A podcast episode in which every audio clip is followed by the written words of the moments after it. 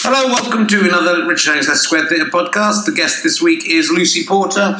Um, if you would like to come and see me on tour, I'm doing a best of show that's going really well. I'm very pleased with, and the upcoming dates are 16th, 17th, and 18th of February. I am in I'm at the London Square Theatre. Um, it, that's selling quite well, especially if you want to come on Saturday now. And the 19th of February, I'm at Bury St Edmunds, which is also selling pretty well. And don't forget, I'm also doing the final As It Occurs to Me on the 12th of February at the Leicester Square Theatre, and that one is just about to sell out, so be quick if you want to come along to that. Go to richherring.com slash the underscore best slash tour or richherring.com slash gigs, and you can see all the places I'm coming on tour.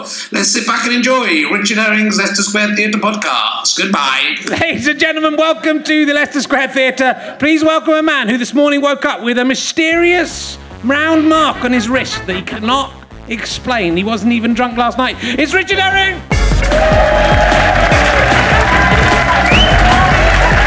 Thank you very much. Thank you. Thank you kindly. Thank you very much. Welcome to the show. Uh, it's Richard Herring's Leicester Square Theatre podcast. I was down at the uh, house where the uh, the apprentice candidates uh, hang out. They call it Rahulastapa there. I think that's it. They call it the process of Rahulastapa. That's what they. That's what they call it. I'm just going to get into this camera because I want to show the people at home my mysterious uh, marking that has appeared. That's weird when you make it. It doesn't hurt. Can you see that? I'll, I'll see if you can see. Hold on. People at home won't be able to it. Look. Can you see that there? That very distant. Doesn't hurt. I didn't get uh, drunk last night. I had like, well, I got a bit drunk, didn't I? But I didn't get that drunk. And I, it does. Look at that, people at home. Ooh, look how astonished and disgusted. What do you think that is? Is it? That's good. I want it kind of. It's like it looks like a bruise. Is that what a ringworm does?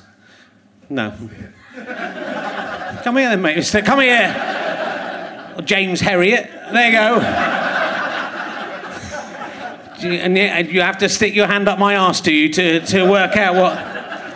It's a very mysterious thing. I think I might have been abducted by aliens. That's odd, isn't it, when you wake up and a mark's on you and you don't know where that's from? It makes me wonder if I just have blacked out and who knows what's been going on in my life. Uh, that's my excuse if my wife finds anything out. So uh, I, uh, the news that's come up, I don't know if um, the, the, by the time people at home, uh, all sorts of things might have happened in this particular story, but uh, you may remember CJ uh, from Eggheads wrote an autobiography in which he admitted that he thought he'd killed someone in Amsterdam by kicking them into a canal 20 years ago. Uh, and then a year later, after that was published, the police got round to investigating it and he was arrested for murder because that he'd admitted. Uh, and then he was let go because they didn't they'd done the wrong forms or something they didn't have enough there wasn't enough evidence and i think they thought he was making it up which is what i think but now cj from eggheads is suing the police for the wrongful arrest of. That's quite a that's quite a scam to have pulled off, isn't it, for CJ from Eggheads? He's admitted killing someone, then been arrested for it, and then is suing the police for the crime that he made up himself. It's quite. I have to say, I'm very impressed by CJ from Eggheads, and I, you know, I'm slightly worried about him suing me for all the things I just said then. Come and have a go if you think you're hard enough, CJ from Eggheads. Uh, and what else? This week I've been. Um, filming a, uh, for As It Occurs to Me, which should be out very soon. A Artemis, some people call it, and it's. Um, uh, I've been uh, doing. I did five sketches of a series of six, uh, which were about me having sex with a robot made out of toasters. So that's been quite an. That's been quite an unusual week for me. Uh, there was one episode of it that involves my daughter coming in with my wife and seeing me having sex with a toaster robot, and then being disgusted. So I had to. My daughter. I wasn't actually having sex with the, it was we were acting, uh, but my my daughter came in and uh, to make her feel more comfortable, I uh, let her come and meet the robot because I was worried she'd be scared of it. She came and she wasn't scared; she loved it. It had like these two funnels on for breasts, upside down funnels, and my daughter just immediately went. So you know she's take, she takes after me. That is the that's the. I don't know if that's going to mentally scar her. She seemed to enjoy it at the time, but I just wonder if she'll be with a therapist in 20 years' time going, Yeah, my dad made me watch him have sex with a load of toasters. Is that, has that happened to anybody else? I can go, No, okay, well. And uh, I'd like to say hello to Matthew Payne, who's uh, there. He is. He's the uh, VIP guest there. He's put his hat on for a second. Thank you. He's uh, paid extra money. He may ask a question. You shout out if I forget. You can ask a question uh, to Lucy Porter later on. You're drinking the fine. It cost uh, 19 pounds the champagne today, which is the second most expensive bottle of champagne that I've given to VIP guests. So. That's, you know, usually at Sainsbury's you can get one for 15. I got one from Waitrose for 13 the other week, so that is 19 pounds you've had there. Which, given how much you paid for the tickets, might seem. And the hats, uh, 20p. I gave you two hats, that's 40p I've given you in, in hats. Because it's the end of the series nearly, I've kind of splashed out. Anyway, I sense uh, people aren't as interested in this as I am, so I will. If anyone, ha- if anyone has any uh, theories about that straight at home, if anyone knows what that is, You've seen it up close. I may, by the time this comes out, I may be dead. It might be like, it could be like in Game of Thrones, couldn't it? That's just the beginning of the, whatever that stuff. What's that called, nerds? You know, when they he gets that disease, then Iain Glen gets that disease, and it goes, what's it called? Grayscale. Grayscale. It could be that, couldn't it? Could be pink scale. Uh, so um, let's crack on. Bruise scale. It's some kind of weird bruise from. I wonder what I did.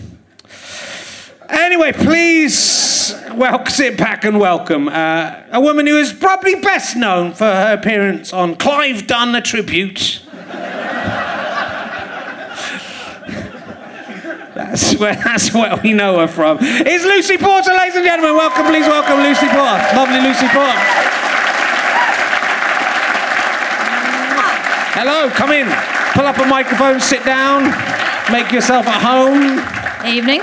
How are you doing? I'm, I'm both honoured and humbled uh, to be in your presence. Good. Uh, correct. That is correct. That's the correct reaction. And no one has ever said that in the 132 episodes I've done so far. I get uh, excited about Clive Dunn, though. So, yeah, exactly. You know. Were you a big fan of Clive Dunn? No.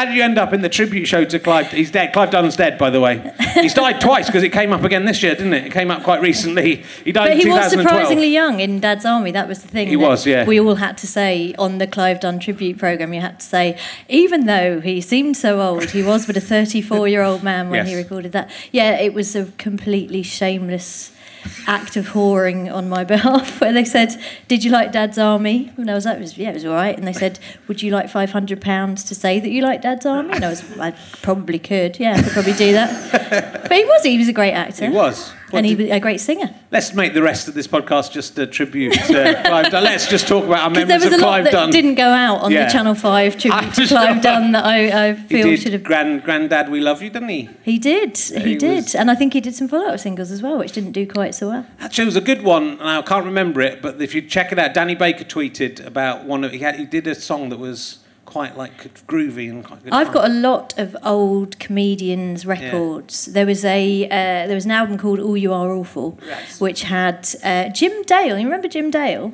Fantastic lyricist. Right. He wrote the lyrics to Georgie Girl. He wrote Dicky Dum Dum Dicky Dum Dum Dum. Dicky Dum Dum Bon Dicky Dum Dum Dicky Dum Dum. Fantastic lyricist.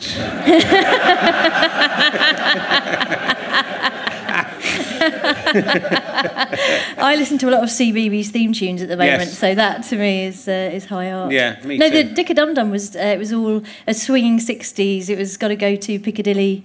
Piccadilly, something, and it was all about going yes. down the King's Road and picking up girls in go-go boots. And, and he did it. He didn't do "You Are Awful," but I like you. Kind of done that. That must have been Dick Emery. Yeah, that was Dick Emery. Yeah, okay. There was uh, Brian uh, uh, George Roper, whatever his name was, Brian Murphy. Murphy. Well done. Um, I saw him today. I was watching. Uh, I was going to talk about this in the opening titles, but I saw uh, Danny Dyer's uh, "Who Do You Think You Are," which is fucking amazing. I mean, if you're at home, it's just the most amazing who I love. Who do you think you are? I love it. I, I want it. to become famous just so I can be on. Who do you think you are? That's that's the only thing I want from being. I could get back on TV so I can do that, and it's just the most spectacular. Well, I saw the ninety-second yeah. edited package that someone had done on the internet, yeah. which was all you needed to know. Well, I, it's it's I don't know. It's the it was the juxtaposition. He goes is I don't want to spoil it for you, but it's it will have been a while now since it's been out. His family tree goes back to the royal family, mm-hmm. but mm-hmm. it goes but it goes to this arist- this there's aristocrats uh, in Oxfordshire or somewhere, and he goes to this massive mansion. He's driving along, going, "This is a nice gaff. Guys, look at it. It's a massive." And then he goes, "He's got a fucking moat. He's got a moat." the, the guy has a drawbridge, you know, and and so then this guy who is whatever cousins, how many times removed of Danny Dyer is walking along with Danny Dyer. Uh, it's brilliant. It's, it's absolutely the best. But Brian Murphy is in uh, uh, is in Run for Your Wife. Which is is that what it's called? The one about the taxi driver, where he's a bigamous taxi The driver. Ray Cooney. Ray Cooney that they film. with Denise Van Outen. Denise was Van it? Outen, the girl from uh, Girls Aloud. Sarah And- Harding. Yeah, and Rolf Harris. Mm-hmm. And Brian Murphy's in the trailer. so that's, that's the reason that I, I went back to that. For So- my 40th birthday, my husband bought me uh, Run for Your Wife on DVD, signed by uh, Brian Rix Hmm? and Vicki Michelle, wow. who was one of the producers of it. And I love it. They're awed by Vicki Michelle there because uh, uh, it did the kind of, I think it's one of the worst. It made like 20 Yeah, it pounds. was a terrible the thing box office, yeah. It's worth watching the trailer of that, and then watch uh, Who Do You Think You Are, because then your your opinion of Danny Dyer will change, will spin around. But it's well worth seeing. I that's so anyway. I can't remember. We, that was because of that was. 'cause There was also Brian on that album, there was Terry Scott did a song called I Like Birds. and it's one of the, do look it up, Terry Scott, I like birds, all kinds of birds. And it's obviously, it's about birds. Ah. And some birds are called tits. They are. That's that's good. Yeah. That- I've saved you time. There we go. You've got the. Good. Uh, so look, we used to share flats in Edinburgh a lot. Well, didn't So we? we had so- all sorts That's of what I call the wilderness years. all the tales we could tell of it. Well, it was kind you met your husband in that flat, I know. and I was in that flat. That's why I was single in that flat. You had a choice of two men. To be honest, Sarah Kendall was there, and she was the most attractive prospect, even but though I am a straight woman. But uh, yes, Uh, she rejected me, so Yeah. I moved down the list, uh, and Justin was next. Yeah. And then you know, it Yeah. could, what could have been had he not been been amazing. unexpectedly available. There there was like a year. There was a one. It was happened halfway through um, our three or four years. There was a, a couple of years where you weren't together. Yeah, and we shared. It took you a little while to. It took you a little while to fall in love with each other. I think you- it was the night. The night that sealed it for me was when we did uh, kitchen karaoke, and uh, you stripped to the waist for reasons that weren't even clear at the time. And um, yeah, and we all danced around the kitchen doing this, and uh, so I can't. it There was a lot of country and western songs, and Yeah. there was a lot of sort of. Uh, Sarah Kendall and I did the rap from TLC's Waterfalls, as I recall, and um, and and Justin being six foot five, a ridiculous height for anyone to be, um, and I'm four foot eleven, and he kind of picked me up and sort of flung me around the kitchen. And uh, I thought that's the man I'm going to marry.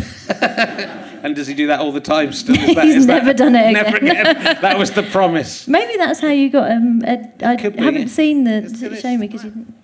Yeah, no. I tell you, I had this uh, at the Edinburgh Festival where I had mystery bruising here, Yeah. and it was because I'd been leaning on the microphone stand Right. in a kind of sort of you know I wonder what I've been relaxed kind of way. repetitively doing with my right hand for it to make a mark.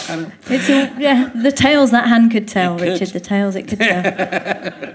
would be one tail. Not quite repetitive tail. Stretching back now, uh, 35 years. Thirty-five. That's you've. 35 you've years of masturbation, I would say, yeah. How old are you? I'm 49. Okay, Uh, probably, I'd say 36, 37. I was quite an early start. I mean, I thought that seemed late Yeah. for you, but uh, Thank you. what a wonderful journey it has been. Um, so you're very small and your husband is very tall. yes. Are you planning to try and breed average-sized people? Is that, is that your plan? Is it a sort of experiment? It was like a medical experiment Yeah. because you know, I mean, everybody said this is kind of you know, it's like crossing a cart horse with a Shetland pony. You Yeah. know, it's it's ambitious, and um, and then when I was pregnant, everyone was terrified for me. And you know, like normally you sort of you get pregnant and people are like, oh, that's wonderful, congratulations. and with me, they were like, congratulations, but are you going to have a C-section because uh, that's going to be hard work. But um, they were normal. They were Yeah. normal when they came out. They're massive now. Yeah. They are like I was saying, you know how you have to sort of start moving things up onto higher shelves as kids get older. I can now no longer reach the cleaning fluids in my own home. They're, they're outstripping me very quickly. Right. But I have that all my friends' kids. Uh, you know, when they get to about nine or ten, like they graduate from having the marks on the door of how tall they are to when will it be that I overtake Lucy to be a, a normal adult-sized human being. Oh. It's fine though. It's all right. I like having. So I have a lot of tall people on this podcast. So I always like it when it's small people who are smaller than me. It's you and Matthew Crosby so far. that's, that's I should have bred with Matthew Crosby. That would have been much better. I might see what he's up to What now. terrible hobbit children those would be. Well, Justin, when Justin did a program called Fast and Loose, which was a sort of improv thing on BBC Two, and the guy who booked that, I don't even think he realised, but he booked um, Justin, Greg Davies, who's two inches taller than Justin, and Humphrey Ker, who is about Yeah. sort of six six. And I was like, this this producer's got a type. he doesn't know it, but he's got a type. And I went to like the you know the rap party for that, and it was like. I don't mind. no, it's nice being little, isn't it? It's like, Do you know what? Actually, it works as a combination because he reaches all the high stuff, Yeah.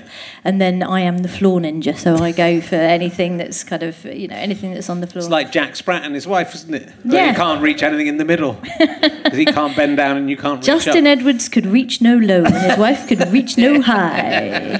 One day he picked up a thing, and she had to sweep up a pie. Oh, that's good. No, It's, it's an instant classic. it is. Right, I want to talk to you about uh, the quiz shows that I always talk about. You've been on Pointless. Oh, Pointless Celebrities? This is my favourite. Do you know you were saying you want to be famous for Yeah. the who, who do you think you are? For me, it's quizzing. Yeah. Is the thing that I now feel uh, that that's the whole reason that I do stand up is so I can do quizzes. Yeah. Um, and uh, but yeah, so I did Pointless. I had a second bite at Pointless Oh, this series, which again, no spoilers. Yeah. But all I was, so last time I was on with Ed Byrne. Yeah. And we got to the final round of Pointless, and we were defeated by John McCririck and his wife, the booby. Um, and you know, John McCririck. I've played poker with John McCririck as well. Yes. I, uh, you know, I- we sort of our paths keep crossing, and I don't get to like him anymore anytime I ever meet him. And uh, and we got knocked out. So the question was about Top of the Pops house dancers Right. and uh, the so it was you know name top of the, top of the box dancing troops and they went for can't remember anyway they went for one and we had a choice and Ed said let's go for Legs and Co Mistake. I know and I was remembers like I, I was like it feels wrong but I don't know why it feels wrong and of course as everyone you're all sitting there knowing Legs and Co were of course an ITV dance troupe uh, as seen on Kenny Everett and that sort of thing. Oh, that was hot gossip. Yeah. Oh, was that hot gossip? Yeah, yeah. Oh, well, then that's how. That's no, it, that was the wrong. So I've Yeah. now got it wrong again. Yeah. Okay. So he got it wrong and then you got it wrong. He got it wrong, and then I've done that thing Yeah. of going, yeah, whatever it was, it was wrong. But it's, and so. It's, all of mine. I can't talk about the five. I've been on a third time. Mm-hmm, mm-hmm, And like, if you go on four times without giving too much away and you don't win, think, have I, have I been on four times or three times? I don't even know. I've been on it so many times. I'm not going to say if I've won the last. I didn't win. Uh, and you know, it gets to the point. If I go on four times, that's just like the law of averages say you should win one, just by luck of the way it falls it falls through. So yes, that's Well, this bad. time But it's it always been the person I've been with's fault.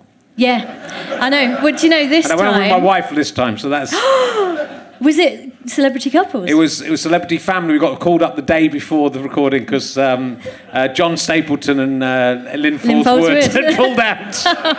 That's where I am on the celebrity ladder. They thought it's the day before. Who will do it? and has a has a fam someone in a family. That's very well. I was on with Rob Deering this time, Oh, who you? is an amazing Oh, quizzer. you won. Our pre-show chat, we were so cocky, and I was talking about how I'd won Celebrity Mastermind. I don't Yeah, like to talk about it, but I did. Okay, and um, Rob had also just won Celebrity Mastermind. Yeah, all right. And, uh, have you done Celebrity Mastermind? I did do celebrity oh, mastermind. God! I got like you did. I didn't. You. I thought I'd broken the record. I got 35 points, Uh huh. and I didn't win. Oh. 35 points, one pass.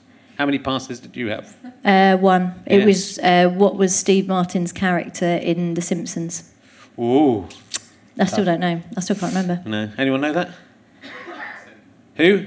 Ray Patterson. Ray Boom! Patterson. Wow. There you go. Well on. done. I know you can be with me in Pointless next Yeah. time because Rob. And again, without wishing to spoil it, if you can imagine when you've done a pre-show chat about how amazing you both are at quizzing, what would be the worst thing that could then happen. and that was what happened. Okay. So uh, yeah, it was really humiliating. Yeah. And uh, well, I've done point uh, fifteen to one. Yeah, how'd you get on there? Terrible. Okay, that's um, a tough. That's a tough one. Yeah, I crumbled. You've done. Um, Oh, go and tell me about that first. You crumbled. It was uh, it, Dave Gorman was one side of me, Frank Skinner was the other side of me, yeah. and I had been a bit cocky, and I'd lost no lives. Again, you see, I'm saying the pattern is I'm a little bit full of myself is the yeah. problem, because uh, then it, I got one question wrong and went absolutely to bits, oh. And Gorman swept in. Yeah. He saw the weakness. That's what he does. That's how he lives his life. yes, exactly. He was there waiting to pounce. but uh, but yeah, he and Frank Skinner were both brilliant. And then I just did um, the chase. Oh, I'd love to do the chase. Oh, it's brilliant. You've got to do it. It's yeah, so they won't good. have me on. Oh, they will. They won't. Eventually, someone will drop out. Okay. On the phone to John Stapleton and say, "Listen, agree to do it, and then do what we did the other time. Drop out the, the one before. I want to be on. Have you been on this one? Tipping point. No, that's what I want to be on. I know. We can only, we, we can all only dream of tipping point, Richard. I mean, you know, really there are some things that are beyond. The... I've become um, even. I've been always been obsessed with tipping point, but I've now started wondering about Ben Shepherd and the internal monologue he has. I can't work out whether he's happy with what's going on, or whether just in his mind he's going, "Why, why is this? Why do I have to keep coming in here to do this?"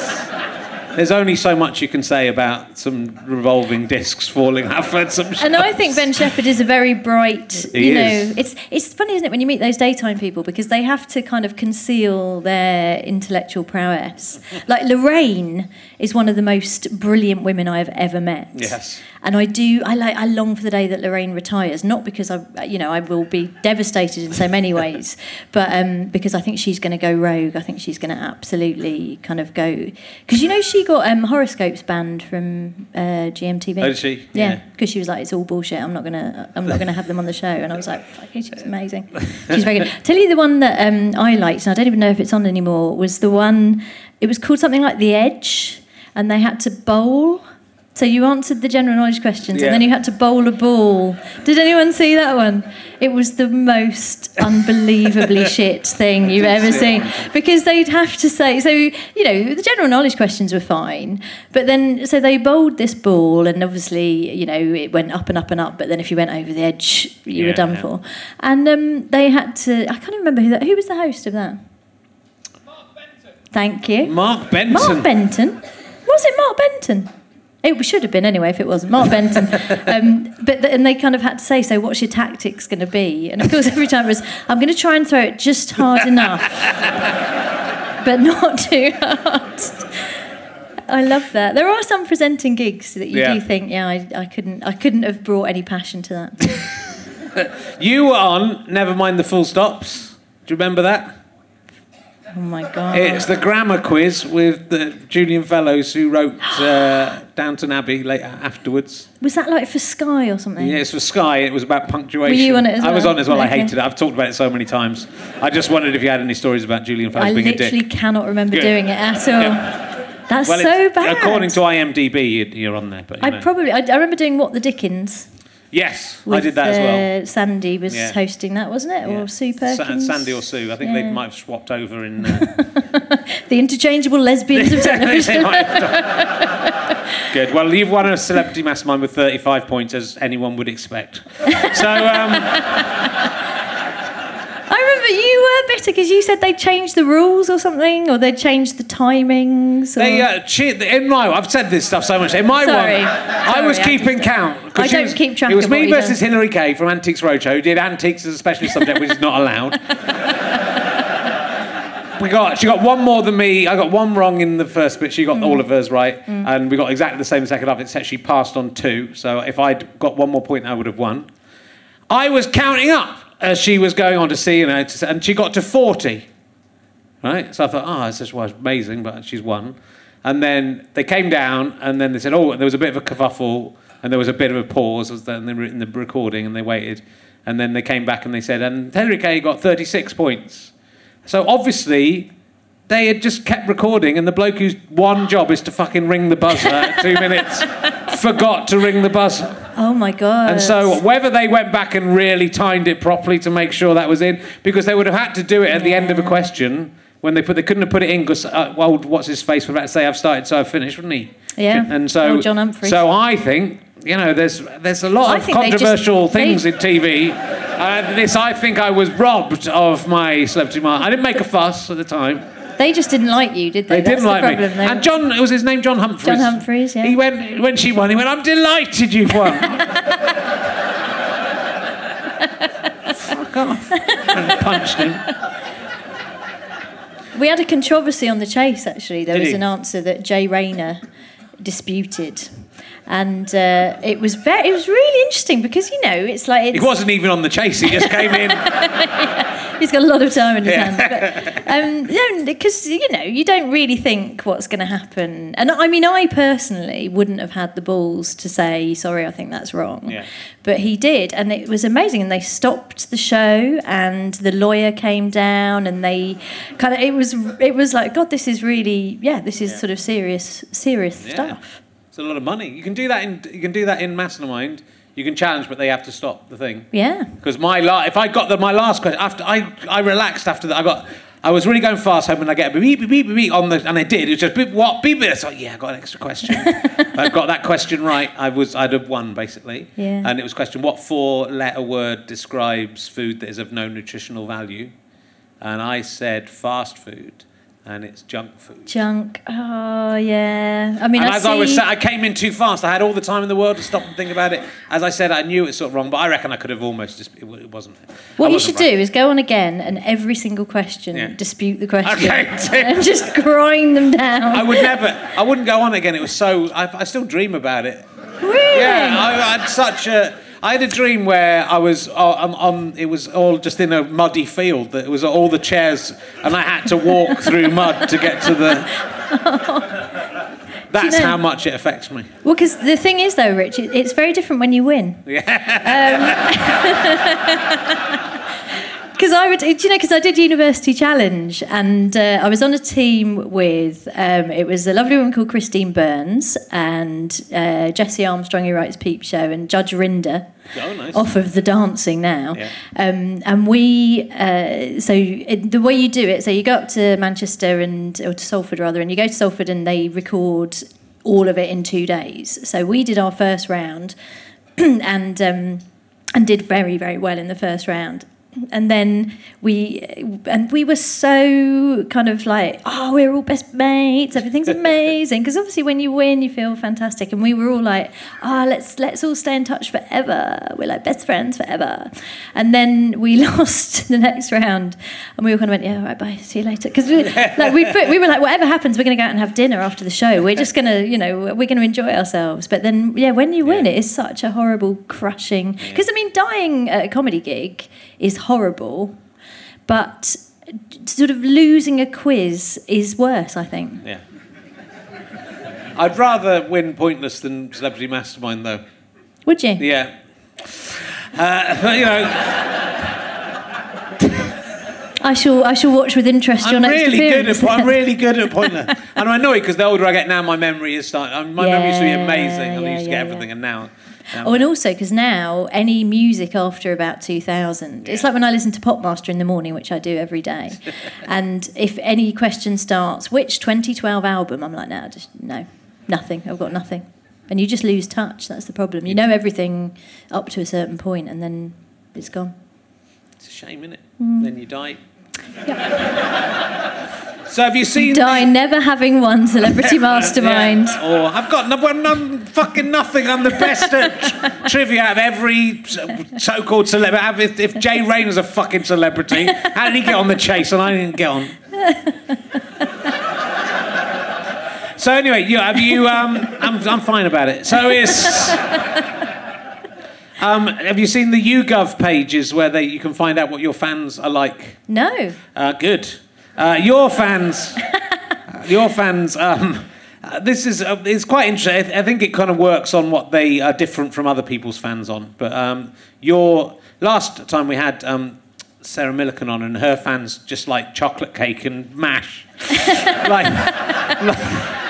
That's what I'm hoping for from my fans. well, your but, uh, fans are well. Your their fav- the favourite food of your fans Yeah. is lamb handy. which and I don't, you know, I kind of. Do you know what's happened here? Is I've got one fan. I mean, it's so clearly that, isn't it? That one person's handy, gone. which "Oh, I've never heard of. Second, Scotch pie, which sounds like something I've made up. Third, Durango. It's just Scotch pie is just heroin. And, uh, Maybe. Third, sorry, that's a regional their third favourite food is Durango. That's a movie, What is isn't that? it? I think that's a Quentin Tarantino film. I'm not entirely sure. Their favourite uh, sport is Formula One.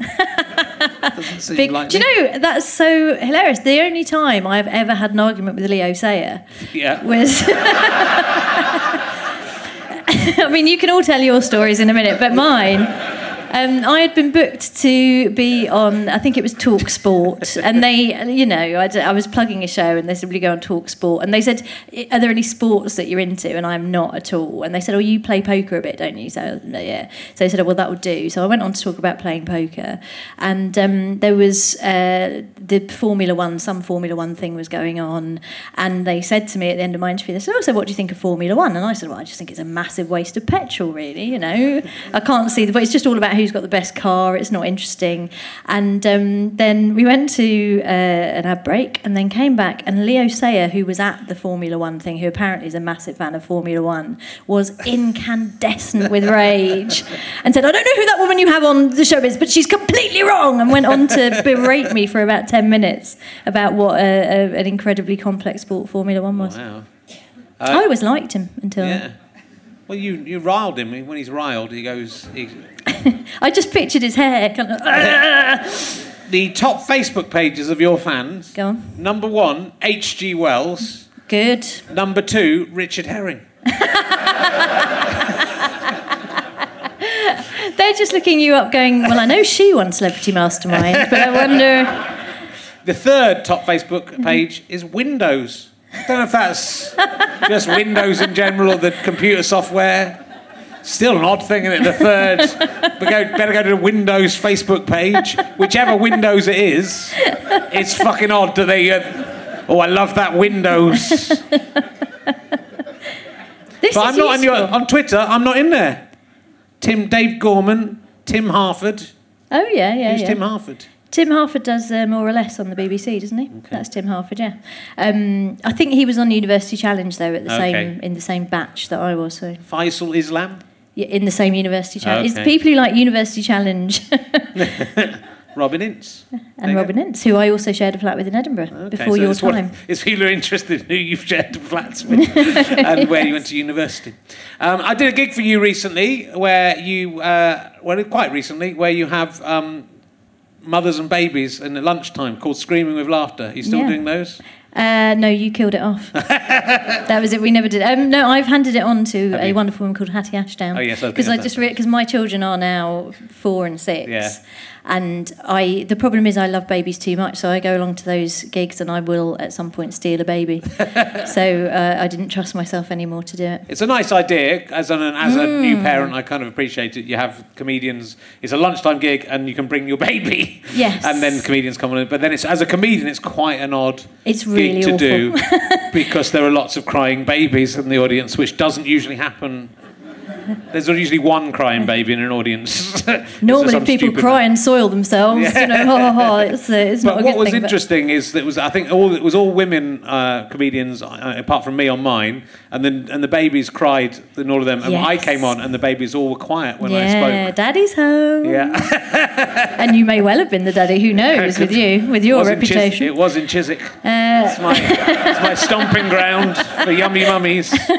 All the second kids are mine. Chiswick. Well, it is a funny. It's it's a nice thing. I started doing it when my babies were babies, Yeah. and it was just a way for me to get out of the house and see my mates. And I thought, oh, it'd be an, and it's more of a social enterprise than a, a comedy gig, really, because it's you know it's really nice when you are because normally you go to things like baby bounce and rhyme time and horrible swimming clubs where you have to stand there holding a baby in the shallow end getting really cold and Yeah. baby massage where you grease up your baby and then it tries to get away from you and it's all you know so uh, i thought it would be a really nice thing to do and it is it is a really nice thing but i think the main thing that it does is legitimize daytime drinking for Yes. new parents so they can be quite interesting audiences because also Yeah. people are, you know, you're not when you first have a baby, you're absolutely nuts. Everybody is because you're sleep deprived. Yeah. It's a and it's it's normally first time parents who come, and so yeah, they're completely sort of insane and laughing like. and you know when people do dirty stuff they absolutely love it because you know once you have a baby you are completely desexualized so it's kind of lovely when i always get young you know like 20 something the blokes the really blokey blokes along and it completely terrifies them because they have all these kind of new mums sort of uh, laughing but also kind of rubbing their legs slightly so yeah it's a lot it's a lot of fun No, good. I'm going to ask you some of my. you were very good by the way Was I? I enjoyed. I enjoyed it. It was. Um. It was. It was tricky. You shouldn't have talked quite so much about post childbirth genitals, maybe, but. I love the way you were saying how weird it is to meet someone when they've just come out of some genitals Yeah. screaming. It's like, imagine meeting them when they've just come out of your genitals. know. That's awkward. It's a weird It'd be, situation. it'd be more awkward if they come out of my genitals.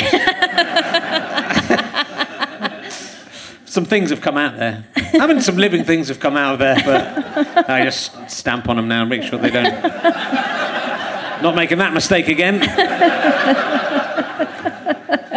They're very hardy though, those. You watch out from they'll still Kick them down a drain and they're flourishing in the sewers. That's will. the problem. they'll find their way up. Uh, I'm going to ask you an emergency question. I want I've been asking most people this. I've got a couple I definitely want to ask you, uh, but I definitely want to ask you um, uh, this one. Uh, if uh, what I don't want to make sure I phrase it correctly. I think I can remember it. Oh, it just, actually, I haven't. Oh, yes. Take your if you had to do a human centipede with two other people,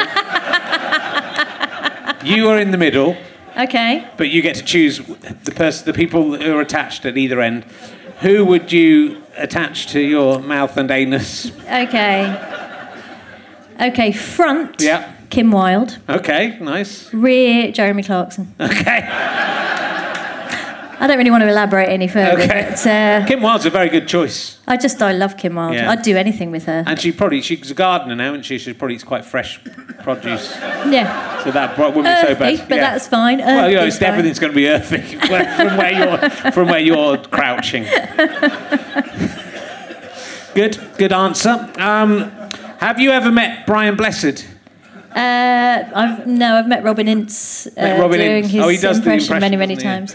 Uh, no, I mm, no. Okay. There's no way. There's no way of spinning that if you haven't met him. Well, I was trying to think if there was any kind of, uh, you know, I could have been the baby that he bit the umbilical cord of. Oh, yeah. uh, but I don't even think that would work time wise. My husband's a huge fan of Brian Blessed Yeah, and can do a very good Brian Blessed Right. impersonation with his massive lungs. Yes. But um, yeah, we, we fall out over. Uh, he likes the film Flash. Yes.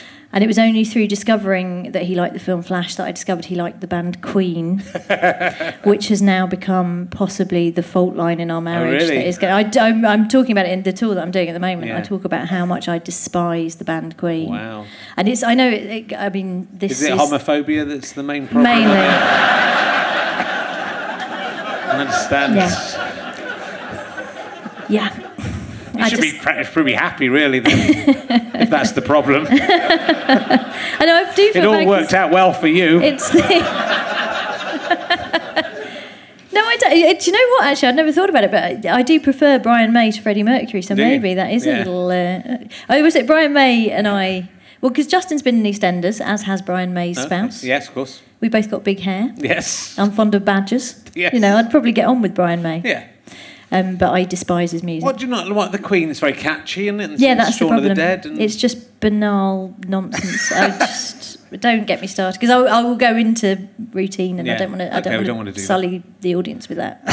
with me suddenly standing up and doing a bit of my show, but it's um, come and see the show and I will will unleash my. What's the show called?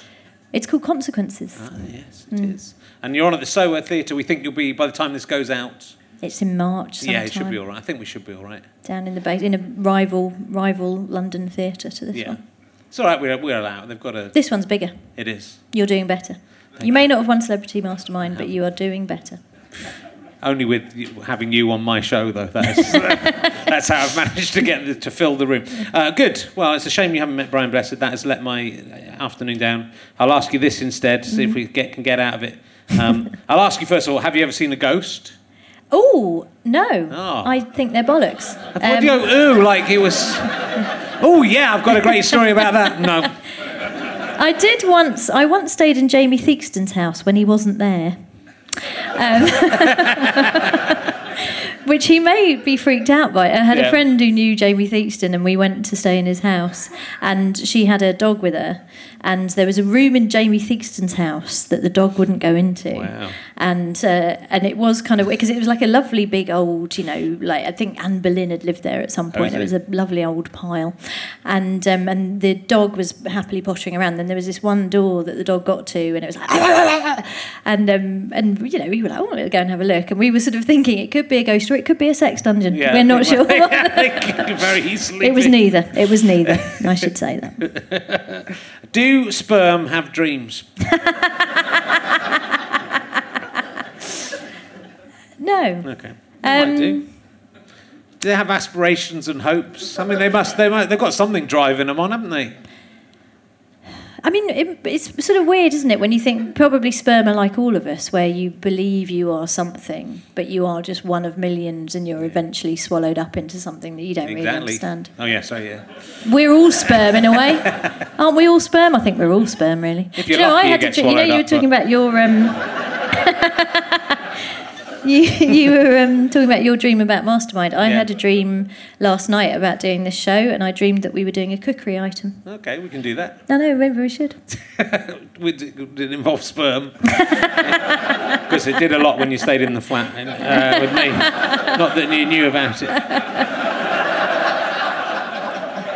How do you spell diarrhea?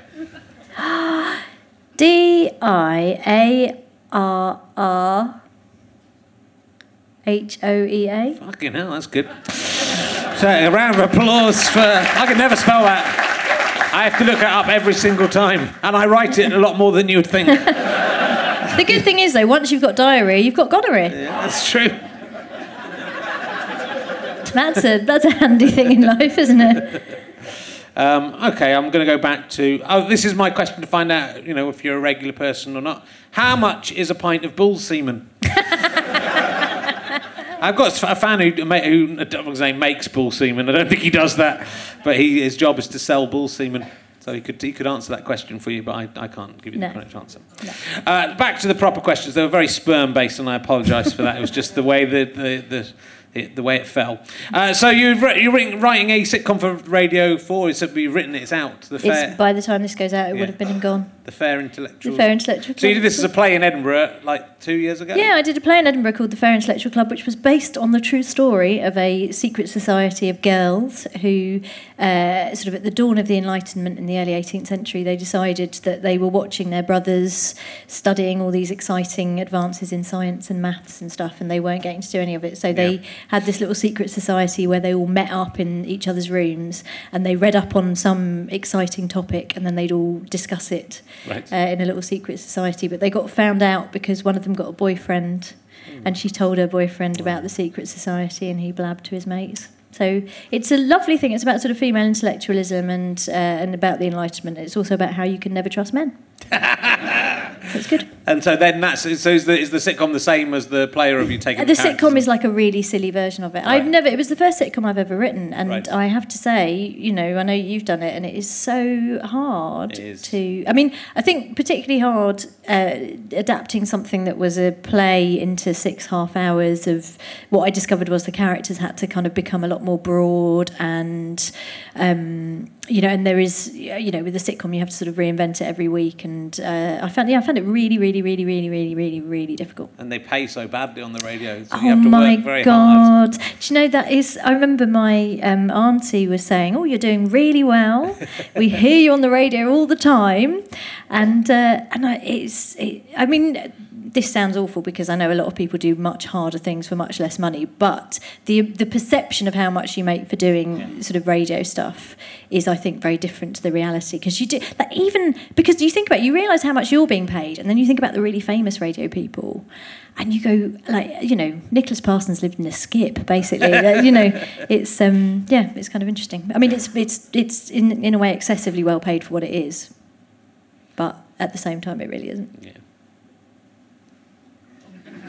I've just, I've got, I've just, real, I've got, I'm writing a four-part sitcom, and I've just been told how much I'm getting paid for it. Mm. Quite depressed.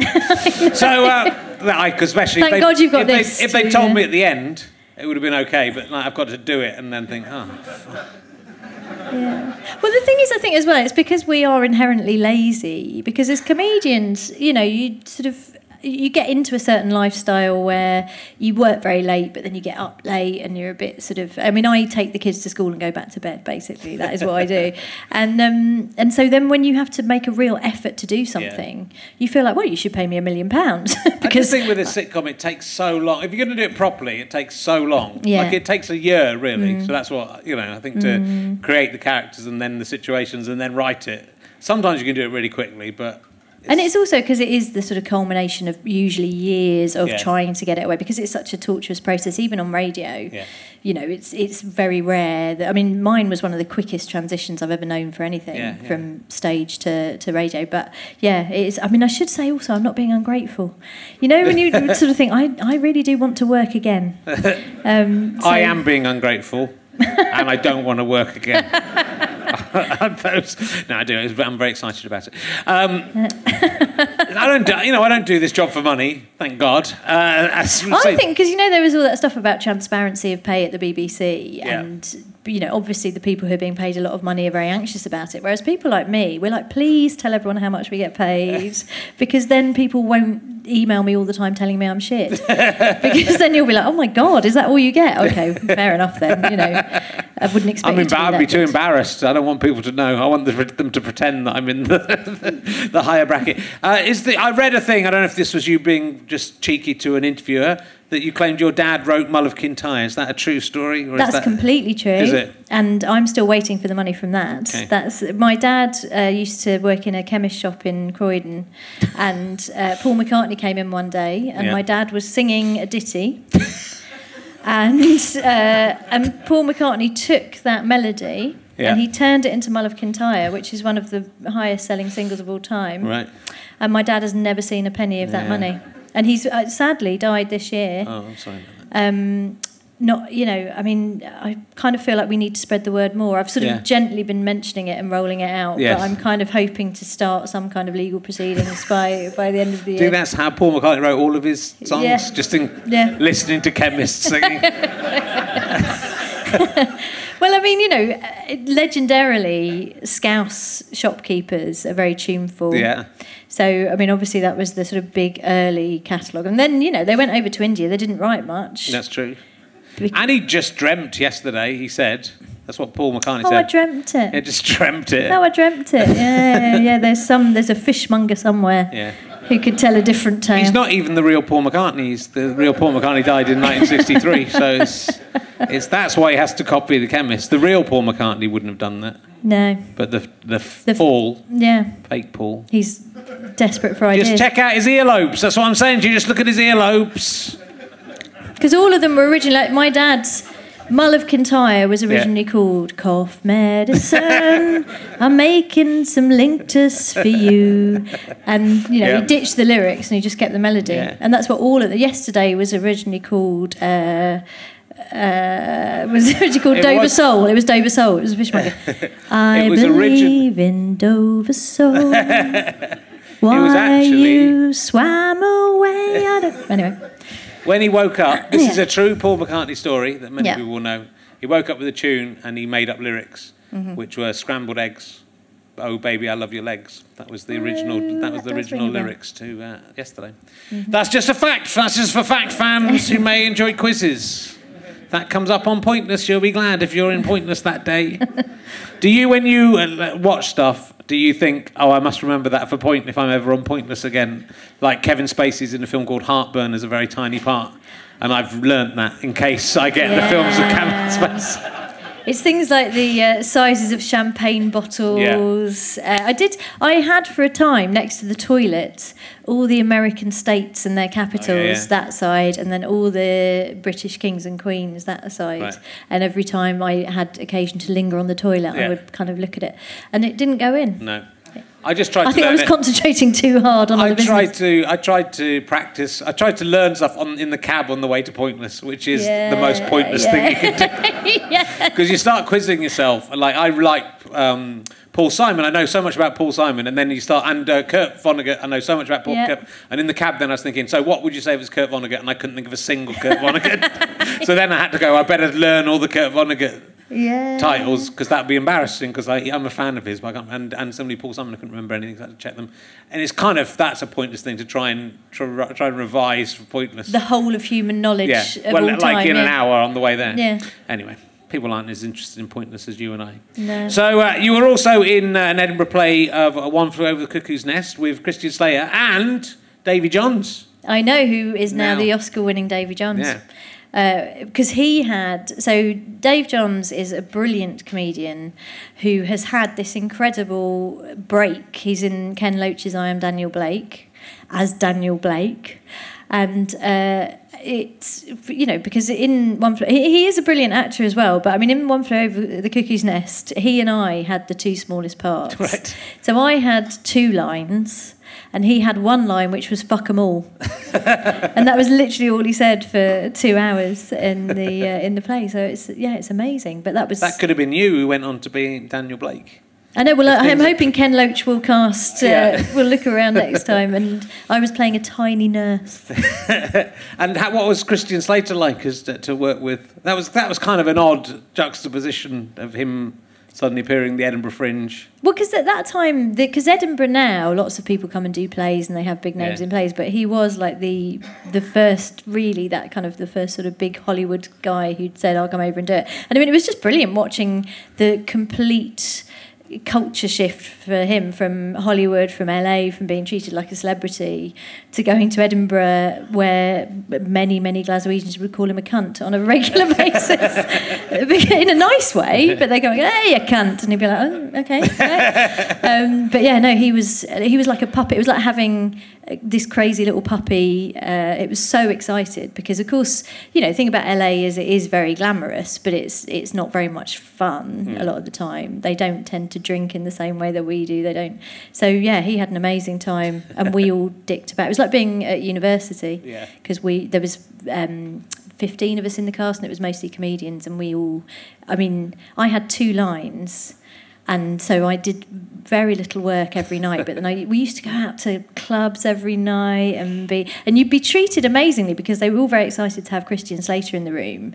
So they would bring out bottles of champagne, very much like the Pains are enjoying tonight, the bottles of champagne, and you know, and it would be amazing. And then Christian Slater would go home, and then immediately the shutters would come down, and they'd go, right, no more champagne for you now. That's it. You're you're just no marks. But it was yeah, it was really good. Do you still chat with Christian Slater on phone at night and stuff? We've lost Have touch. you? That's a shame. We've lost touch. Talking of the pains, do you have a Matthew Payne? Would you like to ask Lucy Porter a question? Yeah, Yes. What would you like to ask? Don't make it a good one. I'll try. Don't make don't don't be rude. Well, which is, and I want to hear your reasoning. Oh. Which is best? Hmm. Have I got news for you or the Which is best? Ooh, Which is best with reasoning? Have I got news for you or the news quiz? Do you know what? Because before, when we were talking in the dressing room, I said, if Yeah. you're going to ask me a question, just make it really flattering. Make it like, how do you manage to be so clever and so beautiful at the same time? but what you've done there is you've gone for what? It's a subtle. It's like, Yeah. yeah, I have done both. That's I like that. They've kind of Yeah. bigged me up without it being noticeable if I hadn't just explained it to everyone. Um, I uh, well, do you know my my first love is radio Yeah. because for all that we've said about how terribly badly paid it is, it is just so relaxed. I mean, it's kind of like this where you just it's it's relaxing. You're having a chat. Um, and Get asked about wh- wh- who you'd have attached to your anus. Exactly, Um, that's exactly. like That's this. what I live for. That's Yeah. the kind of stuff that makes me get out of bed in the morning, um, thinking about sucking on Kim Wilde's anus. I mean, Yeah. that's kind of what it's all about for me, showbiz. So, um, uh, but yeah, no, the news quiz is. I tell you what, the news quiz is very good for. It's because you are in. So the live recording, there's it's Radio Four audience, and all you have to say is Michael Michael Goves is shit, and they're like, ah, hey, well done you. Um, and and loads of it gets cut out, and you can say incredible. I mean, some of the things like that Jeremy Hardy says that don't make the broadcast. Are phenomenally funny, and I, you know it's just such a nice recording process. And Miles Jupp is a and Sandi Toksvig and Miles Jupp are amazing. Whereas with uh, Have I Got News for You, you never know who you're going to get. I had Okay. Ann Widdecombe once, and that was tough. That was, you know, because I always think I've always been very much a girl's girl, and you know, like, well, you know, there's always some point of commonality with most women you ever meet. You know, it's just one of those things. And um, Ann Widdecombe, nothing, nothing. We just, uh, I just couldn't connect to her. Because she's one of those women who I think and understandably, and I do feel, I feel absolutely she, whatever you think of her politics, and I think they're horrific, but she she did, you know, she, she was a pioneer and she was a groundbreaking woman in politics. But I think some women then get that thing of, well, I, you know, it was I, I did it the hard way, so why shouldn't everyone else? And she's always the first person to defend sexists and misogynists, and it's like, oh well, you know, I just put up with it. And I think, oh, Ann, come and live with me for a while, and I'll soften you and kind of make you realise there is That's another what way. I think of Ann Widdecombe as well. I want Yeah, She's on my celebrity shag list, Ann yeah, just as a you know to add a little bit A of challenge. Yeah, it's a challenge. And uh, add a little bit of who surprise. else? Who else is on It there? keeps it's, it's ever changing. Uh, Rebecca from uh, uh, Let's Play. Uh, it's now Yeah. mainly That's CB. good. I'm glad some other It's- people know her because she is lovely. It's she mainly lovely. CBeebies based. Yeah. now. It used to be kind of science fiction based, and now it's. It's- I know- Funella from Furchester Hotel, who I met. I went to the Furchester Hotel, so I wrote about them, and so I was invited there. And the lady who uh, there's a, it's actually a puppet. I didn't know, but it's the lady. the lady who operates it was quite was really quite fruity with me, Was she? and she met in in front of my wife, who was also there. So well, a Furchester never gives up, of course. exactly. Uh, and she was making them puppet nibble my ear and stuff. It was Woo. yeah, quite nice. It's very good. So. Uh, I haven't got. I don't think I've got any puppets on my No, list, but I might. I might. Well, I, rectify you, that. I've had experiences with puppets that have changed my. you know, I've altered my perspective. so it's different for you, and uh, don't know. I liked uh, Amy Pond, the character of Amy Pond, but not the actress who plays. Have you, who's on yours? Have you got? Are you allowed to? Are you allowed to? I don't really have one to be honest. I mean, I, I it's a weird. I think it's a really weird thing when people have that kind Yeah. of, or because you know the thing is you could. I mean, you know, you could meet like Leo Sayer might have been on mine, Yeah. and then I would then go, oh no, but I've met him and he, um, he he's very angry about my feelings on Formula One. so you know, it's uh, no, I find it a weird concept. Yeah. Uh, to be honest, once you've been married for a bit and you're a bit older, it's just it's too much effort, isn't it? I know. I mean, Yeah. God, it's I, I sort of being married. It's like it's like being a neutered animal, isn't it? You sort of you kind of you take more interest in food and interiors really Yeah. than uh, than that. Yeah, kind of just business. enjoy yourself while you're young and single. It's that's. No, but do because you don't mind. It's not like you're sort of thinking, oh, I wish I was, oh, I wish I was down. You know, get, okay, you do. All right, you do. I wish I was 25 years old again. Is all. That's all I wish. I could have another little sweep through. Just for like how Yeah, long though? It's For like- another go. For how- 25 years, and then I'd be 50 again. and then I'd be. Then I go. "And This time, I'm happy to. It's just it's the irreversible nature of aging that is the that you don't really understand Oh, but that's it the until- comfort. Imagine if it wasn't irreversible. Imagine if you were one of those jellyfish that can regress. It would be horrific because then you'd think, God, I might. Because you wouldn't do it any better the second time, and you wouldn't sleep with better people, and you wouldn't make better choices, and you wouldn't be a better person. You would be the I'm same the disappointing. same. I'm happy to the same. I'm happy to do it the same. and just be young again for a bit. It's just, you know, I'm 50 next year. yeah, but I mean, you know, you've always People been. are amazed they can't believe it because you hear that. Go, that can't be. Yeah, that can't be true. He looks so. He looks like he's 25. He's so immature. Um, yeah. But you are, you will always be simultaneously 80 and 12. I You're just one of those people, you know. It's uh, that's our lot in life. oh dear, it's lovely to see you. I don't. I think we might have That to. was a slightly depressing we end. might have to. Uh, we might have to I'm, trying to I'm seeing if there's any way out of uh, of this. no, I think let's Just just, got- let it peter got- out. It's talking all I'm about death. All I'm seeing is giant husband. That's all I can see on the giant. Giant. Ask her about a giant husband. Let's see what. Well, let's see if I can do. Oh, let's. I'll ask you this uh, series of questions. We'll see what we get out of this. Okay. Um, What is the most impressive celebrity that ever came to visit your school when you were at school? Did any famous person? It was Alan Beith, MP of the Lib Dems. And you knew straight away, and it was Alan. And it was, oh, I know this. It was Alan Beith. I was very taken with him. Yeah, he came to talk, and you know, and I was in the sixth form as well. Yeah. We'd never had a celebrity in before, and I mean, he looks like a pasty. He's like sort of this kind of slightly, um, but I was, you know, it was my first taste of oh, celebrity does something to people because he spoke and he was very passionate and he, you know, talked about politics, and I, uh, you know, I was a, a kind of Lib Dem. I mean, you know, never mind Cleggmania. I had beef beef frenzy uh, for a while. Um, did any other future, apart from yourself, did any other future celebrities go to school with you? Um, at the same time as me, no. But uh, Jan Leeming went to my school. Wow. I know. Um, so yeah, that was all we needed really. Me and Yeah, Jan that's Leeming, I think that will do. They can shut the school now. They can. That's They're done. impressive. Did the siblings of any celebrities teach at your school? Have you got a story about Yeah. this? Okay. No, I've told already. okay.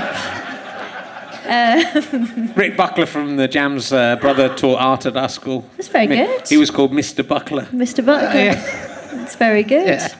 Um, we had my friend Joe Nove was Yeah. the niece of Charles Nove, who used to do the nighttime show on BBC Radio 2. right, okay. That's not what I asked. and if, even if it had been, it would still have been a poor example. have you ever seen a famous TV animal in real life?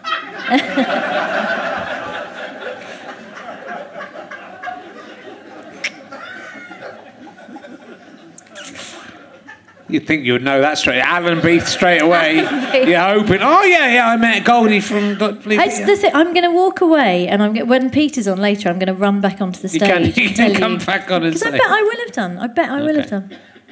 Um, I'll ask you one more question. Let's hope it's. Let's hope it's a good one. Let's not build it up too No, I'm much. gonna. I'm gonna try, I'm find a new one. I mean, to be honest, what do you think has the best question been so far? Let's just work from that. the, how do you spell diarrhea was a, hi- a highlight for me. Do you know what? I might actually. Uh, I, I will clip that Yeah. and and put that somewhere Okay. prominent on my website. Okay. All right. This is the one. You ready? Yeah. Have you ever met a shepherd? Do you know, of all the questions you could have asked, Yeah. I, I was thrown out of a sheep shearing display.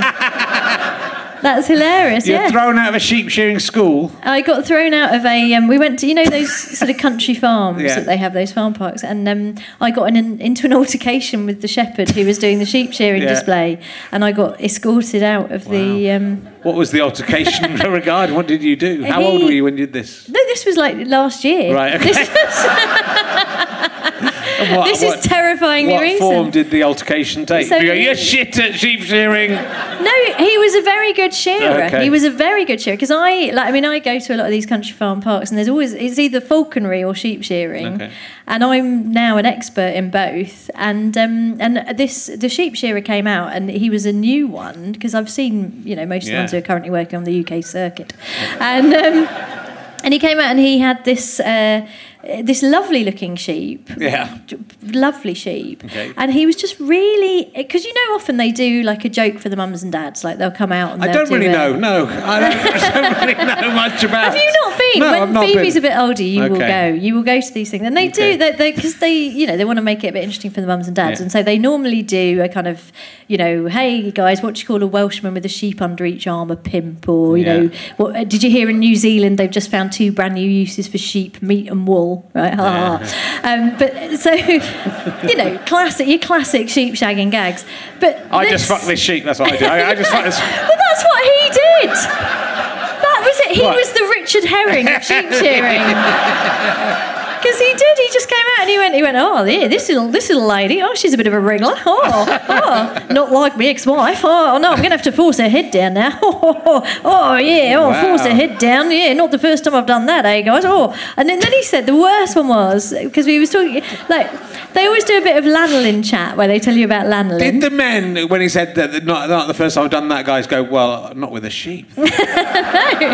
Well, do you know, it was it was such a weird because like everyone was a bit oh, and then he did, he said he said oh yeah this is lady she's got lanolin and lanolin's a kind of grease which means she comes with her own lubrication. and I, it, so anyway, so I I know, and there's a Yeah. rule in comedy where you never heckle another comedian. But Yeah. I'm looking at this guy thinking, well, he's a shepherd. I don't Yeah, know if the same rules of professional courtesy still apply. Yeah. So I did. I I heck- well, I didn't heckle him. I tutted, but I tutted very loudly.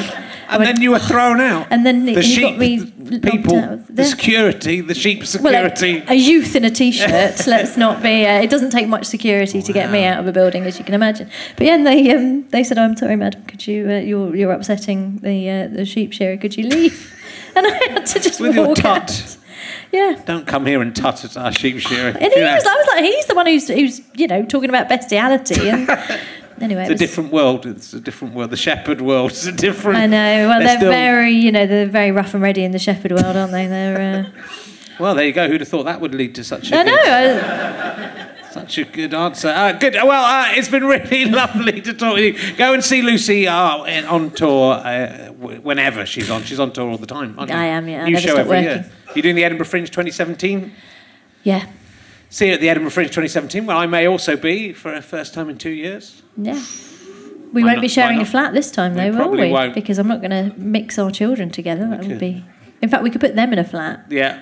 And then we could live somewhere else. That'd You, me, and nice. Justin I and Katie. that was it was genuinely I, I didn't like going to Edinburgh very much and it was that those three or four years we all that was just the best time We I did had have fun, didn't it was we? A, it was a really good house. we house did have a lot of fun. Ah, I wish we could go back but you can't go back No, that was we were only like early late 30s then I was that would have been fine no, but now we're on the inexorable march towards death, aren't Yeah, we, Richard? So that's so.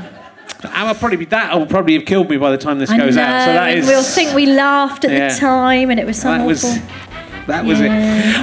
it uh, ladies and gentlemen massive round of applause for my guest Lucy Porter beautiful Lucy Porter thank you very much listening to Richard Herring's Leicester Square Theatre podcast with me, Richard and my guest, little Lucy Porter. The music's by Pest. Thank you to the British Comedy Guide. Thank you to Go Faster Stripe. Thank you to the Leicester Square Theatre for letting me do all this stuff in your various arenas. The producer is Ben Walker. It's a Sky Potato Fuzz and Go Faster Stripe production. Hey, if you like this stuff, go to richherring.com, check out my gigs, or go to gofasterstripe.com and check out my DVDs. And also check out all their other DVDs there. There's really fantastic stuff from lesser known comedians who can't get deals with proper DVD makers. I have to go to Chris Evans on that one. He's very good. I'm only kidding.